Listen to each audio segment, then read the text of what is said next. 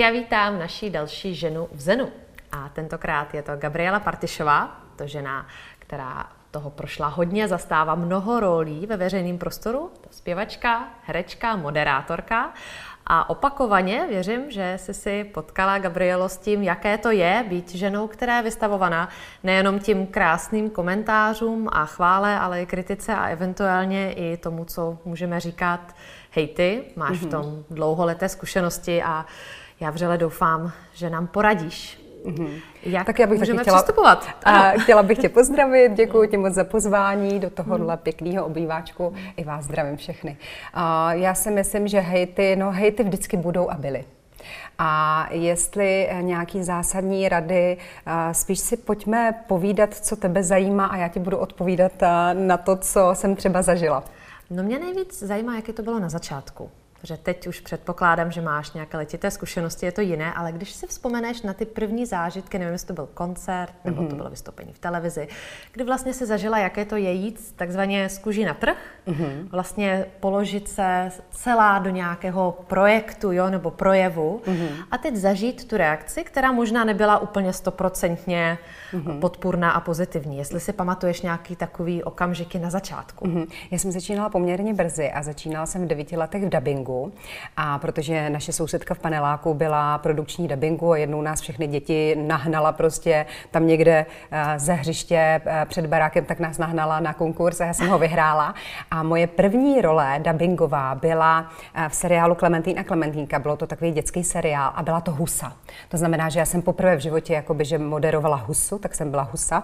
A ten dubbing je takový schovývavý, protože tam nemáš úplně tu zpětnou. Potom jsem se dostala díky dubbingu taky do rádia, pak jsem se dostala ve 14 nebo v 15 letech do divadla a tam už jsem šla, mm-hmm. jak mhm. říkáš, tou kůží na trh. Mm-hmm. To jsem zpívala kozetku z uh, muzikálu Le Miserable z Bydníku a tam už jsem jakoby uh, vlastně pocitovala i to, že se tleská, když je úspěch, ale taky když je neúspěch, tak uh, je to, je, člověk to pocituje a co to s ním jakoby vnitřně dělá. A musím říct, že jsem citlivý člověk, velmi citlivý. Dokonce jsem i taková, že se mě věci dotýkají hodně niterně, ale já jsem blíženec, víš, a já vlastně umím jakoby ten balans mezi tím a, a tenkrát jsem to pocitovala, ale pracovala jsem na tom, ono, ono takový to velký ublížení nebo větší ublížení e, stejně pra, pramení někde vnitru z toho dětství, a, mm. ale potom vlastně musíme obstát ty všechny zkoušky ale musím říct, že to nebylo až tak hrozný, jak když potom jsem se třeba rozváděla, až to bylo spojeno opravdu s tou rodinou, opravdu s mým mužem, a, tak tam, tam to bylo, tam byl útok na to ženství, tam vlastně to bylo takový to, kdy jsem nevěděla, jestli si mám vzít antidepresiva nebo a, jestli se mám na všechno vykašlat, tak to bylo asi jako mnohem náročnější. Tak nejsi první, kdo vypráví o tom, že útoky na rodinu, na mateřství, třeba i skrz sexualizované poznámky, komentáře, bylo to nejméně příjemné, nebo vlastně to, co nejvíc zasáhlo. Pamatuješ si nějaký moment, kdy tě to fakt jako zasáhlo, demotivovalo, kdy jsi měla pocit, že prostě se potřebuješ schovat, nebo mm-hmm. se na to vykašlat? Mm-hmm. Já jsem měla mého prvního muže, byli jsme spolu 13 let a vlastně narodil se nám Kristiánek asi po 6 letech a když Kristiánkovi bylo tak nějak eh, čtyři roky, tak eh, manžel vlastně odešel za jinou ženou, ale bylo to medializováno a bylo to opravdu 90 dní v kuse, byly eh, titulky a útok vlastně na to nejniternější tvoje soukromí, na tu ženskost, na to, že odešel s jinou, dítě má s jinou a bylo, bylo to velmi, velmi nehezký. My jsme samozřejmě hned reagovali způsobem, že jsme dělali právní opatření, nějaký předběžný opatření, aby tam netahali pomáhali děti. Bylo to velmi, velmi náročné. Já si z toho, Lili, já si z toho půl roku nepamatuju vlastně, já jsem byla v takovém mamonu a v takovém, v jako oparu, Jasně. Že si nepamatuju ani ty kroky, které jsem dělala. A možná, že jsem je dělala spíš podvědomě žensky. Že jsem vlastně uh, jela z té příčiny té ženy a uh, stalo se i to, že jsem si prostě říkala, já si vezmu nějaký antidepresiva, nejsem schopná vůbec jako fungovat. A pak jsem měla nějakou reakci na léky, protože hmm. moje tělo moc chemii nedává, tak jsem se zase potom obrátila na uh, homeopatii a na různé byliny a zkoušela jsem kde co, aby se mi ulevilo. A bylo to strašně náročný období, kdy jsem fakt třeba všechny noci brečela. Já jsem prostě potřebovala ze sebe dostat a ten, veškerý ten stres a tu úzkost, která se prostě ve mně držela a, a fakt a, to byly pro, pro brečení. Já jsem měla pocit, že třeba rok v kuse v noci brečím. Jo. A byla to taková terapie, pak jsem si koupila do garáže Orbitrek, tak místo brečení jsem potom šlapala. Pořád jsem šlapala v garáži, otevřenou garáž a hrála jsem si písničky a šlapala jsem. No a, a po, postupem času jsem nacházela různé takové jako berličky, eh, jak z toho ven. Ale musím říci, že já nejsem moc typ člověka, který když se něco napíše, tak spíš zavolám třeba tomu novináři a řeknu, co, hmm. co to píšeš za kraviny, kdy to jsou samý lži, ještě je tady moje přímá řeč. Tu jsem v životě neřekla, snad hmm. poznám svoji přímou řeč. Jo? A, a eh, takže spíš si to jako vyřizuji s těmi novináři, než s těmi kteří si přečtou ten článek a vlastně hejtují jenom anonymně prostě.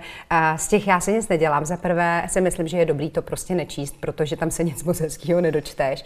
A za druhé, mě to, se mnou to nějak nic moc nedělá, protože si říkám, jako sedět někde a kritizovat někoho, kdo se snaží a nebo na sobě pracuje, tak to je to nejjednodušší. Že jo? Ty lidi mě vlastně mm, nemůžou ublížit, protože mm, jako je, jejich hodnota je pro mě nulová. Jo?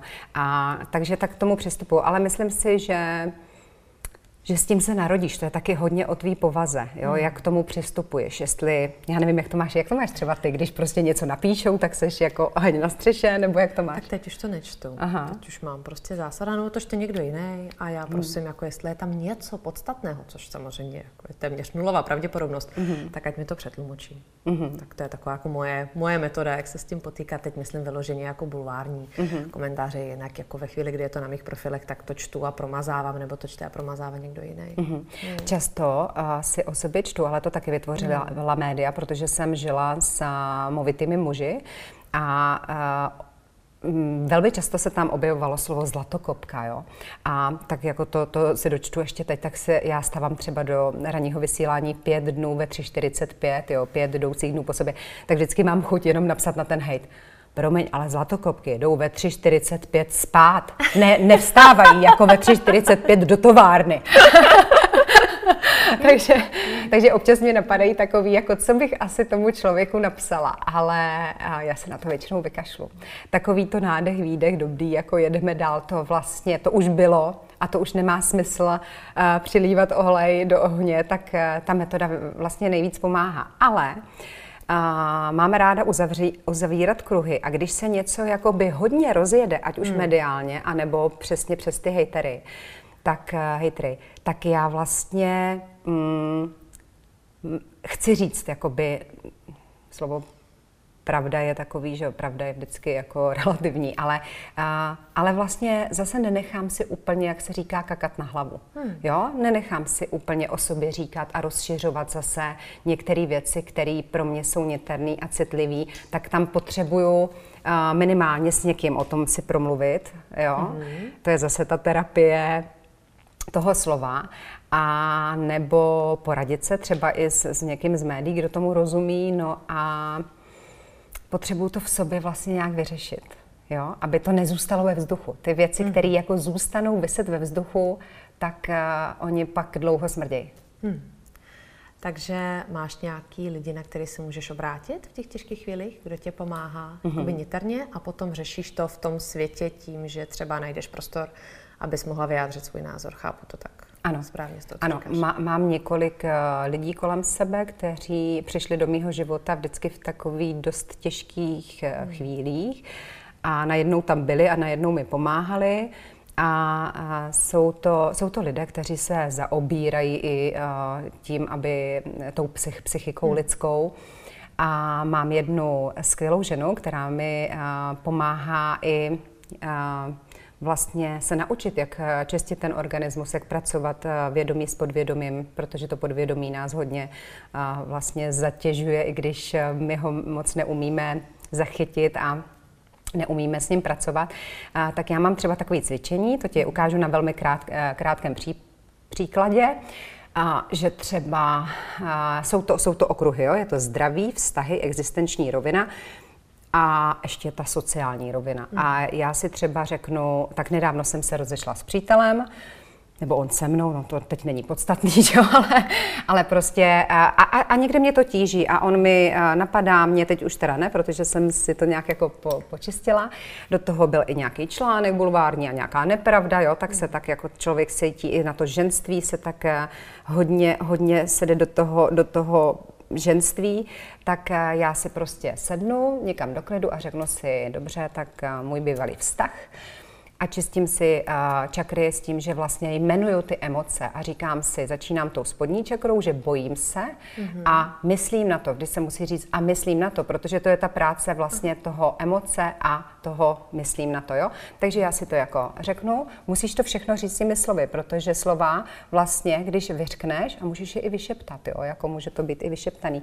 tak pracuji s tím podvědomím. A to podvědomí potom, už když se ti stane obdobná situace v životě, tak ono už jakoby, tam není ta tenze toho těla, tam není a to, že tě pak z toho týden bolej záda, ono už jako ví, ono už zná.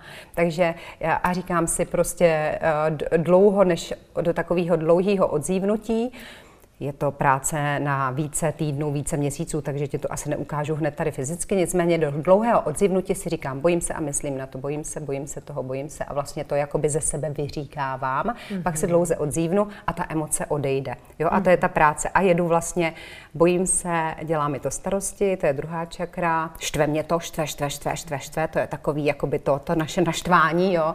A potom je to trápení, pak jsou to úzkosti, lítosti a a stresuje mě to, to je ta naše mm. hlava, že jo? ten mm. stres prostě v té mm. hlavě.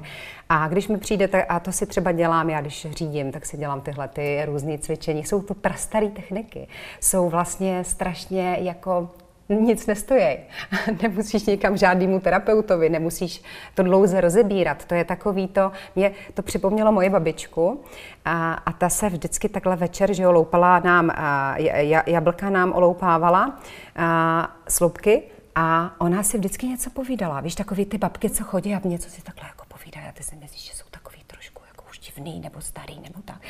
A oni vlastně si vyříkávají některé věci, a některé, některé ty modlitby a ono to neuvěřitelně funguje. Takže v době jako virtuality, kdy se posouváme do online světa, dnes už teda i, já jsem teď byla na třídní schůzce, která byla online, že jo, takže už jsou, už je všechno online, tak vlastně to, že mm, někam něco nacvakáme a myslíme si, že je to pořešeno, tak úplně ne. Ono to se stýkat a to jakoby spolu mluvit a sdílet a pozorovat toho člověka jako celek, to je strašně důležitý. A máš třeba taky ten pocit, že často to, co lidi napíšou někam, by ti nikdy neřekli do očí? Že vlastně ten osobní kontakt je úplně jiný v tom, že cítíš celou tu bytost a zároveň vidíš i ten biofeedback, takže je mm-hmm. mnohem těžší mm-hmm. spáchat některá mm-hmm. slova mm-hmm. psaná a je mnohem těžší ublížit. Jako já vždycky mám pocit, že když si to vyříkáme osobně, tak to jde, Mm-hmm. Ale ve chvíli, kdy se to snažíme vyříkat online, tak je to katastrofa, mm-hmm. protože to akorát jde do takové spirály a jde to většinou někam do Přesně velmi tak. míst. Mám to vypozorovaný, maily jsou na to nejhorší, protože mail vlastně evokuje ti takovou tu mm, formálnost. Jo? A, když tam, a když tam trošku dáš emoci, tak je to divný. Jakoukoliv. I hezkou, i vošklivou, tak je to prostě už takový na, na hraně. Takže mail je opravdu jenom takový formální. Potom já velmi často používám voice message, protože vlastně tam alespoň používám toho slova. Voice message je moje oblíbený, protože mi do toho nikdo nekecá. Tam nemáš dialog, že jo? Tam máš jenom to, co chceš ty říct, jo? Takže to mám oblíbený. Je úplně jiná je SMS a mm, jsou tam strašně jako krásné niance toho, že potom, když se s, toho, s tím člověkem máš třeba nějaký konflikt, a nebo naopak to může být vlastně ta zamilovanost přes nějakou takovouhle věc, tak potom, když si s ním sedneš, tak je to jako mnohdy úplně jiný. Jo, buď to ten člověk řekne, ale ne, ono to tak hrozný nebylo, jako já jsem byl chvilku naštvaný, ale já už jsem s tím v pohodě, pojďme dál, pojďme to neřešit. A jo, a, a vlastně, anebo podle mě i ty seznamky a vyznávání lásky a vlastně takové ty věci, které jsou předtím, než se eh, lidi potkají, tak, eh, tak si taky myslím, že to je, ten, ten virtuální svět je drzejší, anonymnější a asi asi jednodušší. A možná je odvážnější, že jo, když jsme u těch mm. vyznání lásky, mm. takže často ten vztah virtuální zajde někam daleko mm. a potom se sejdou v reálu a vlastně zjistí, že jsou ale úplně na začátku a už si ale řekli takové věci. Přesně, už musí jenom, už musí být sex prostě. No, přesně, a co s tím? No, to, to je taky zajímavý postrek. A nebo tam zjistí, že si prostě nevonějí, že jo? Vůbec. No. Ty jsi zmínila berličky, že se používá mm-hmm. ten půl rok, co mm-hmm. jsi se dostávala z toho těžkého období. Jaký ještě berličky? Homeopatii, mm-hmm. byliny, cvičení? Jo, je to, je to vlastně řízená homeopatie, kam chodíš za tím homeopatem mm, asi tak třeba jednou za dva měsíce a on ti míchá kuličky, mm. které uh, jsou dobrý pro tvý tělo, takže si to různě kapeš, ředíš a tak. Je to taková mravenčí práce, ale neskutečně to zabírá. Jo? A, a mám to vyzkoušený i na, na dětech a na psech a placebo to teda není, prostě zabírá to, funguje to uh, krásně. No a pak jsem měla, já, já jsem... Mm, já jsem člověk, který se neustále potřebuje hýbat, to vidíš i na řeči mého těla, že jako různě jedu s rukama, tak já se chvilku budu snažit uklidnit. A já potřebuji pohyb. To hmm. znamená, že já denně jsem na tom orbitreku v garáži, denně jsem prostě potřebuju kardio, potřebuju si zabušit to srdíčko, tak tu, tu tepovku mít eh, hodně vysoko. No a potom zase se sklidnit třeba tou jogou. A yoga mi hodně dala, já jsem si dokonce udělala, vystudovala při České akademii jogy, nebo při vlastně Karlově univerzitě je Česká akademie jogy, říká se tomu mhm. Čajka. No a tam jsem si vystudovala základní nějaký kurz a vlastně jogy a, a není to jenom o cvičení, je to spíš teda z 80% východní filozofie a, a to cvičení je přidaná hodnota a tam to, to mi dalo moc. Tam jsem opravdu se jako vyklidnila, sklidnila a naučila se krásně dýchat, což při moderování a při zpívání taky velmi důležitý. No a další berličky, je to určitě můj Kristiánek syn, že jo, mm. tak ty děti, tak sama máš děti, tak eh, víš, že, že ta dětská energie ta eh, hodně pomáhá. Pak mám eh, Láďu Kříže, to je můj čejčkář, k tomu chodím už ale asi 15 let a ten mi míchá přímo bylinky na tělo, takže mm. tam taky, tam, tam hodně, hodně pracuje ta moje psychika s tím krásně. A potom mám hudbu, já miluji hudbu, takže mám svoje oblíbené songy, které mě zaručeně uklidní a, a mám piano doma, ta, takže moje další terapie, moje další berlička je piano. A co ještě, spoustu toho je. A víš, co je? Jo, pak mám ještě skvělý čínský byliny, teda skvělý čínský houbičky, který taky jako pojídám. A někdy si říkám, že vlastně ani nevím, co z toho jako remixu e, mi pomáhá, jo? že vlastně někdy je toho tolik, že člověk by taky neměl úplně používat e, všechno. Ale když jsi v té krizi a máš pocit, že umřeš, za pár hodin a, a opravdu jsi e, fyzicky a psychicky na tom velmi zle, což já jsem zažila, tuším, že takhle silně asi dvakrát v životě, tak tak vlastně by si všechno dala za to, aby ti bylo na chvilku líp psychicky, aby si prostě jako na chvilinku si mohla třeba v klidu usnout nebo si dát čaj a, a nemít hlavu jak eh, na, na, na, na, na zbláznění. Tak to je opravdu super, to už je jako obsáhla lékárnička a zároveň je krásný vidět, že si to přežila, mm-hmm. jsi v pohodě, mm-hmm. že jdeš dál, tvoříš dál, že to jde přežít, mm-hmm. i tyhle krizové situace, které se zdají být možná jako konec světa mm-hmm. a zároveň jakoby tě to nesejmulo, mm-hmm. ani nezastavilo, takže mm-hmm. to jde. A zvláštní je, že já jsem um, vypozorovala, že když se ti opakují ty krize v životě, životní krize, ať už jsou přes dítě, přes partnerství, přes práci, přes hejty, je to jedno, tak, eh, tak ty vlastně eh, tím sílíš. Čím více se, se ti stane eh, toho v tom životě, tak na konci toho života seš vlastně ten silná, ta silná osobnost. Ta osobnost se samozřejmě taky vyvíjí. A víš, co je zvláštní? Je moc pěkný, že ty těma svýma pádama seš i schovývavější k okolí. Ty vlastně jako nejenom, že nejenom, že z tebe se stává lepší člověk, ale vlastně ty si i chápavější a, schovývavější pro to okolí, protože vlastně umíš pak naslouchat lidem, kterým se něco děje. Umíš vlastně jakoby pomáhat těm lidem. Takže z tebe se stává. Je pravdou, že mnozí třeba, já nevím, teď plácnou alkoholici, pak pomáhají alkoholikům, když jsou vyléčení, mm. že jo, z toho alkoholismu, jo. Takže ono, ono tě to neskutečně posiluje a já bych vůbec nic neměnila ve svém životě, který mnohdy byl krutej a fakt jsem, já nevím, já jsem dva roky byla byla i na takových těch lexaurinech a neurolech, takových těch lécích na, a, proti úzkosti, abych vůbec jako usnula. A, takže a do toho byl Kristiánek malinký, jo, takže měla jsem z toho výčitky samozřejmě. Ale tahle, tenhle stav mě nutil jako doprčit, dělej se sebou něco, prostě nemůžeš být v tomhle stavu, jo. Měla jsem 48 kilo a prostě nefungovala jsem jako pořádně ani jako žena.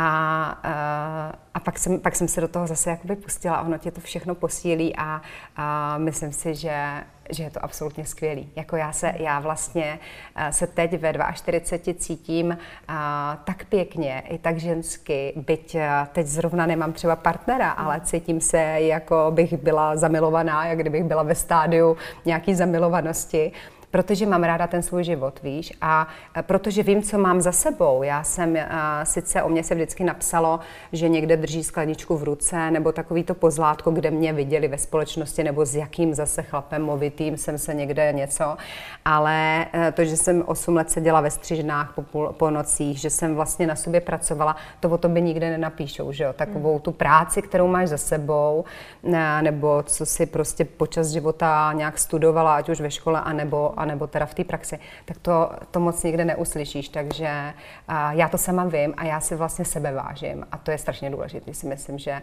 to nás k tomu vlastně vede vědět, že yoga vynos je dobrá a to, co píšou, tak ať píšou. To je fakt krásný slyšet. Hmm. Ale zmínila jsi několikrát syna. Měla jsi někdy nějakou potřebu třeba jeho chránit před tím, co se odehrávalo kolem tebe nebo kolem vás jako páru? Hmm. Že to je třeba jako moje velké téma, hmm. že když neřeším sebe a svoje pocity, tak si říkám, kdyby se to dozvěděli ty děti, co by si o tom mysleli, nebo kdyby se to dozvěděli jejich spolužáci, máme i v rodině, teda ne moje mhm, děti, mm-hmm. ale uh, vlastně v širší rodině máme i případ jako nějaký větší šikany, mm-hmm. která vyplynula z toho, mm-hmm. že pochopili spojení mezi tím mm-hmm. dítětem a vlastně tím dospělým a je to něco, čeho já, co, co vlastně já řeším. Řešila jsi tuhle rovinu? Mm-hmm. Řešila jsem ji a musela jsem ji pořešit vlastně i soudně. Tenkrát proběhlo i předběžné opatření, protože začaly do těch článků o mým rozvodu prvním, mm. který byl opravdu mediálně hojně sledován, tak začali uh, tam tahat i Kristiána. A to bylo to bylo prostě pro mě, to jsem měla tmu před očima.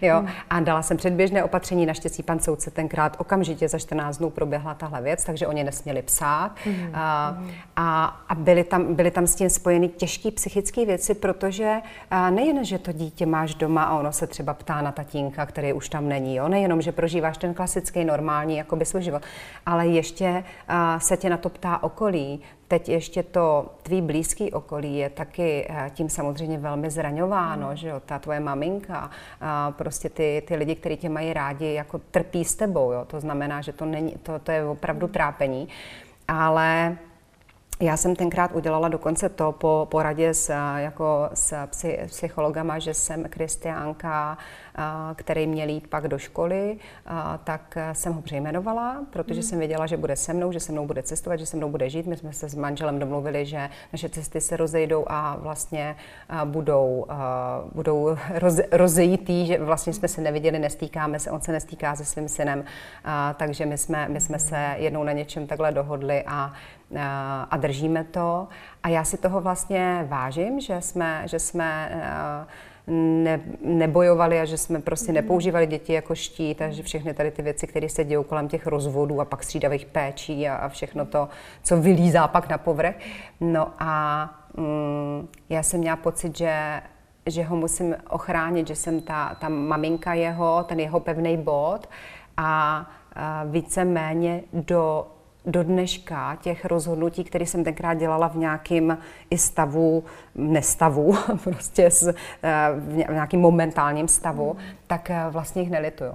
A já si někdy říkám, že on tě stejně pomáhá ten vesmír, nebo Bůh, nebo někoho, někdo nahoře, ti pomáhá k některým těm věcem, těm jako důležitým věcem, které děláš v tom životě, tak on ti pomáhá, protože já si, já, když si zpětně vzpomenu na tu věc, tak já vůbec nevím, kde jsem na to vzala energii a, a, a, a koule a, a všechno, jak jsem udělala. Mám pocit, že mě prostě někdo tím proved. Hmm.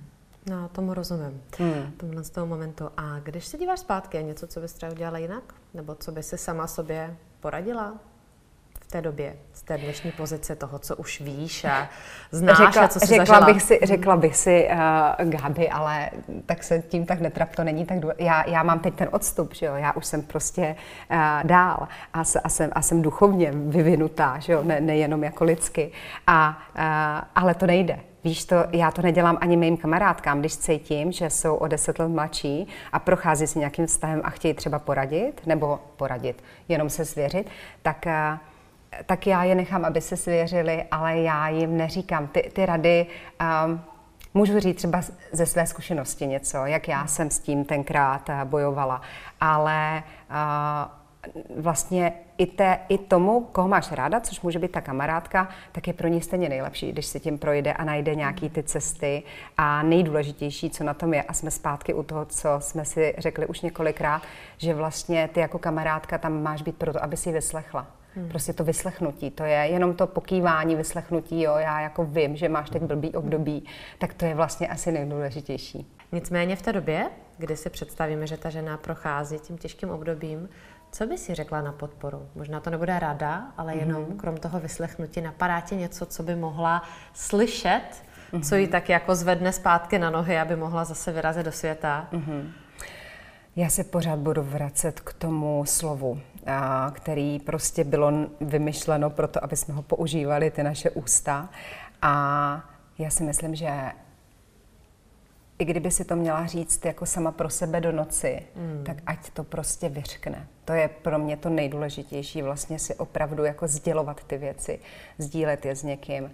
Buď to si najít nějakého profíka, který je umí zpracovat s tou jako psychikou lidskou, anebo opravdu to říct se, že mamce, prostě někomu, někomu, komu důvěřuješ a kdo uh, víš, že tam při tobě stojí a bude stát celý život, tak uh, hlavně, hlavně to říct, protože nechat si to tam uvnitř sebe, to není dobrý. Že sdílená tíha je hmm. poloviční. Stopro. Děkuji. Opravdu to bylo nádherné, jak je to plné různých informací, podnětu. Věřím, že máme co, co zkoušet. Mm-hmm. Díky tobě. Děkuji ještě jednou, mm-hmm. že jsi se k nám připojila do projektu. A ještě mám jednu hezkou ano, věc. No, povídej, ještě mám jednu hezkou ano. věc a to bych řekla jako na závěr. Nevím, jestli na někoho nebude moc, ale a to mě taky naučila moje guru. A to je, to si dělám večer před spaním a to je odpuštění. A mm. tak mhm. já si říkám a, vždycky takový odpuštění, tak já ho tady řeknu, jo? Prosím. Odpouštím všem, kteří mi kdykoliv, kdekoliv, v jakémkoliv vesmíru, v jakémkoliv čase, v jakékoliv roli, vědomě či nevědomě, s úmyslem či bez úmyslu ublížili. A prosím za odpuštění všechny ty, kterým jsem ublížila já, ať to bylo vědomé či nevědomé, s úmyslem či bez úmyslu ublížit. Ve jménu lásky a dobra, nech se tak děje v přítomnosti, minulosti i budoucnosti a prosím tě Bože, nech jsou ode mne všechny osoby ve všem zlém osvobozeny a ať jsem ve všem zlém osvobozena já od nich. Naše příští setkání nech probíhá v lásce, světle, vnitřním míru a pokoji. Amen. To je nádherné. Děkuji. Tak já myslím, že to je nejkrásnější tečka na závěr, kterou bychom mohli dát. Děkuji. Děkuji.